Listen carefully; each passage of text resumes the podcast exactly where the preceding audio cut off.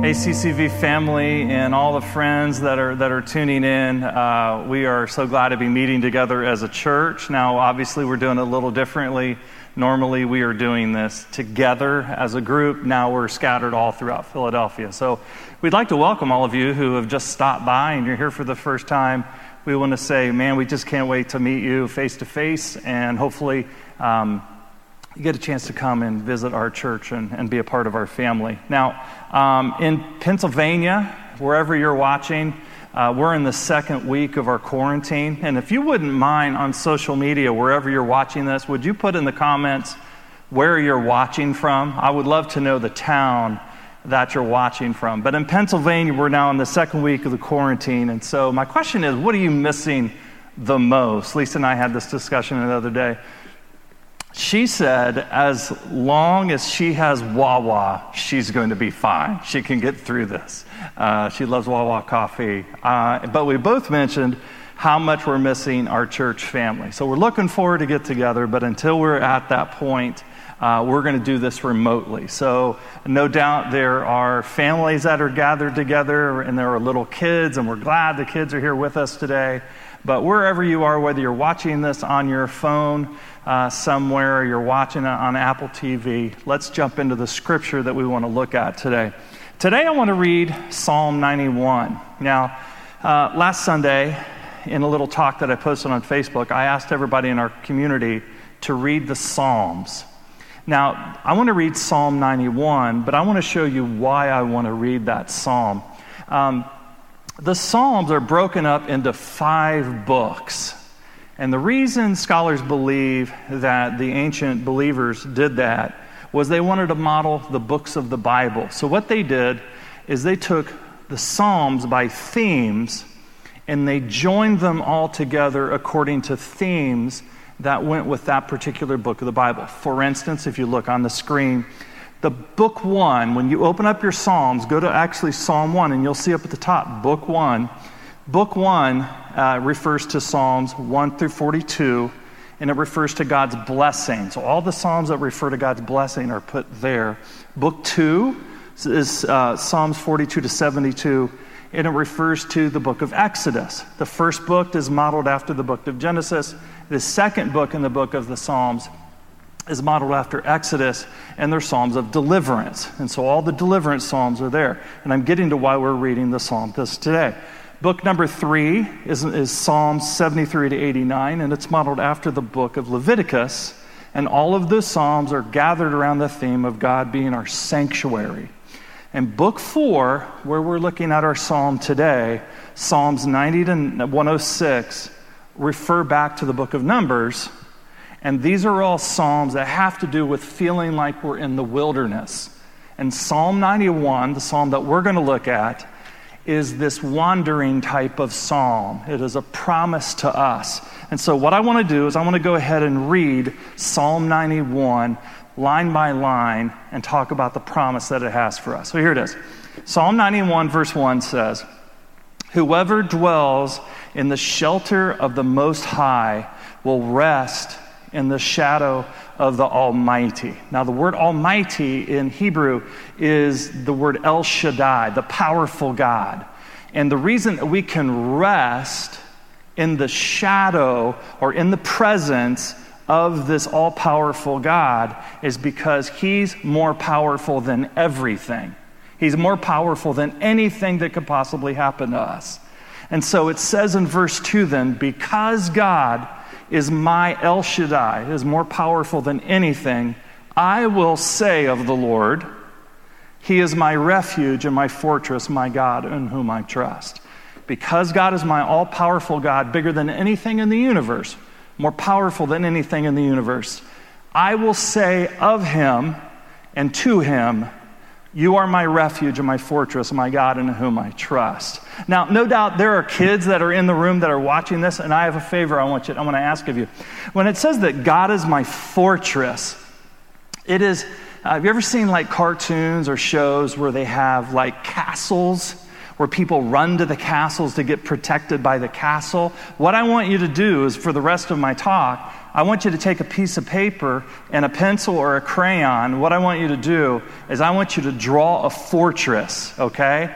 And in the fortress, up at the top of the fortress, I want you to draw a picture of you and I want you to draw a picture of Jesus.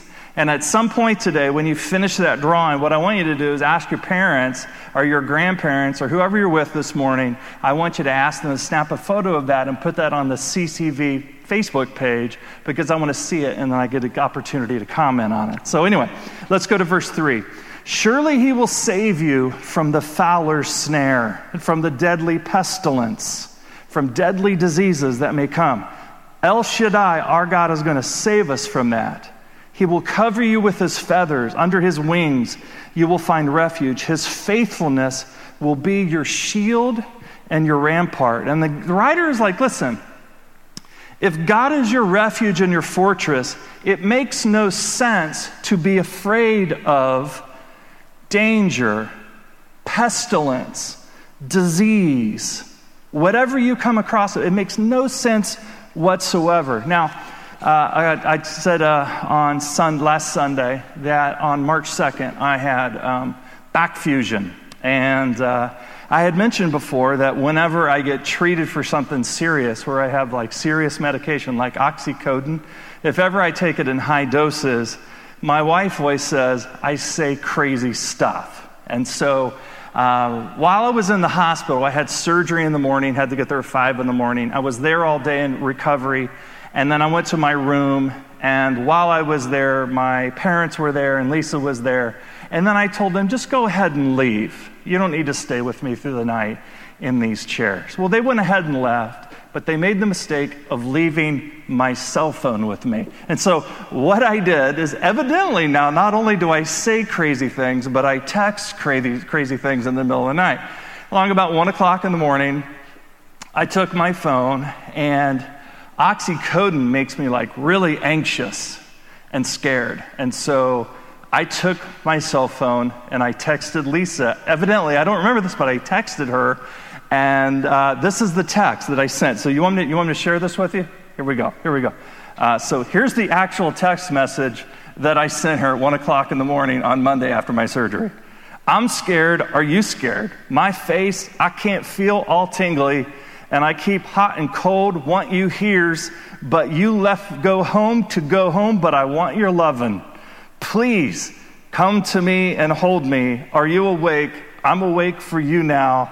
I feel so sick and want you with me. Do you want to be with me right now? Be, and then there's like eight V's and a whole bunch of question marks. And then I say, okay, I'm going to sleep now. I love you. Do you love me? And then my last text is, You should probably want to know that my back is hurt. And then I was done.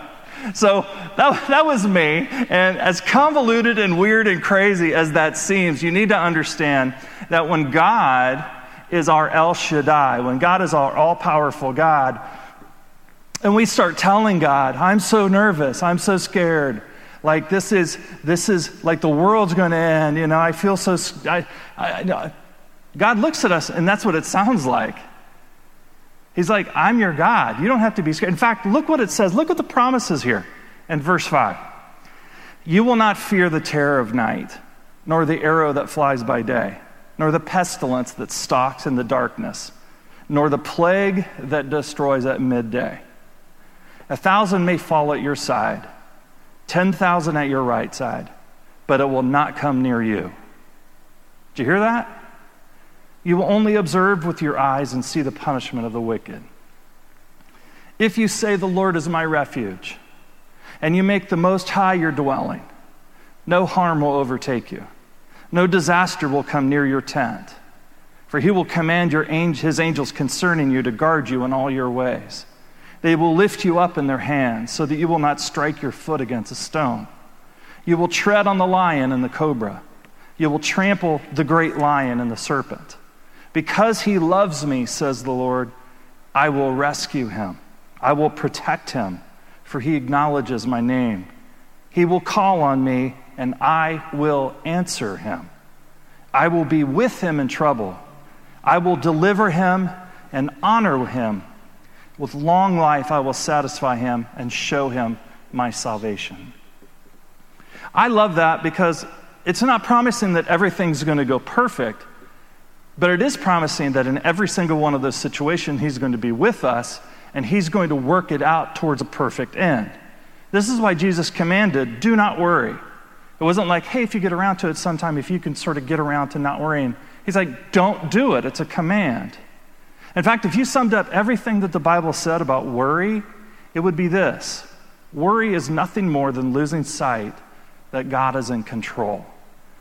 And you know that, right? In your situation right now, whatever going, is going on right now in your life, you know that.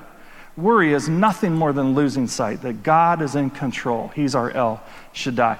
You know what? Right now, everyone feels like they've lost control. But I love what author Barbara Brown Taylor said. She said, We don't lose control of our lives. What we lose is the illusion we were ever in control in the first place. And see, that's the thing for a disciple of Jesus. A disciple of Jesus isn't in control of his life any more than someone who isn't a believer. But the difference between someone who's not a believer and someone that's a disciple is that for the disciple, their God is in charge. And so I have some, um, some action steps for our church family, okay? First is, moving forward, I want to encourage you to stop allowing the media to cause you to panic.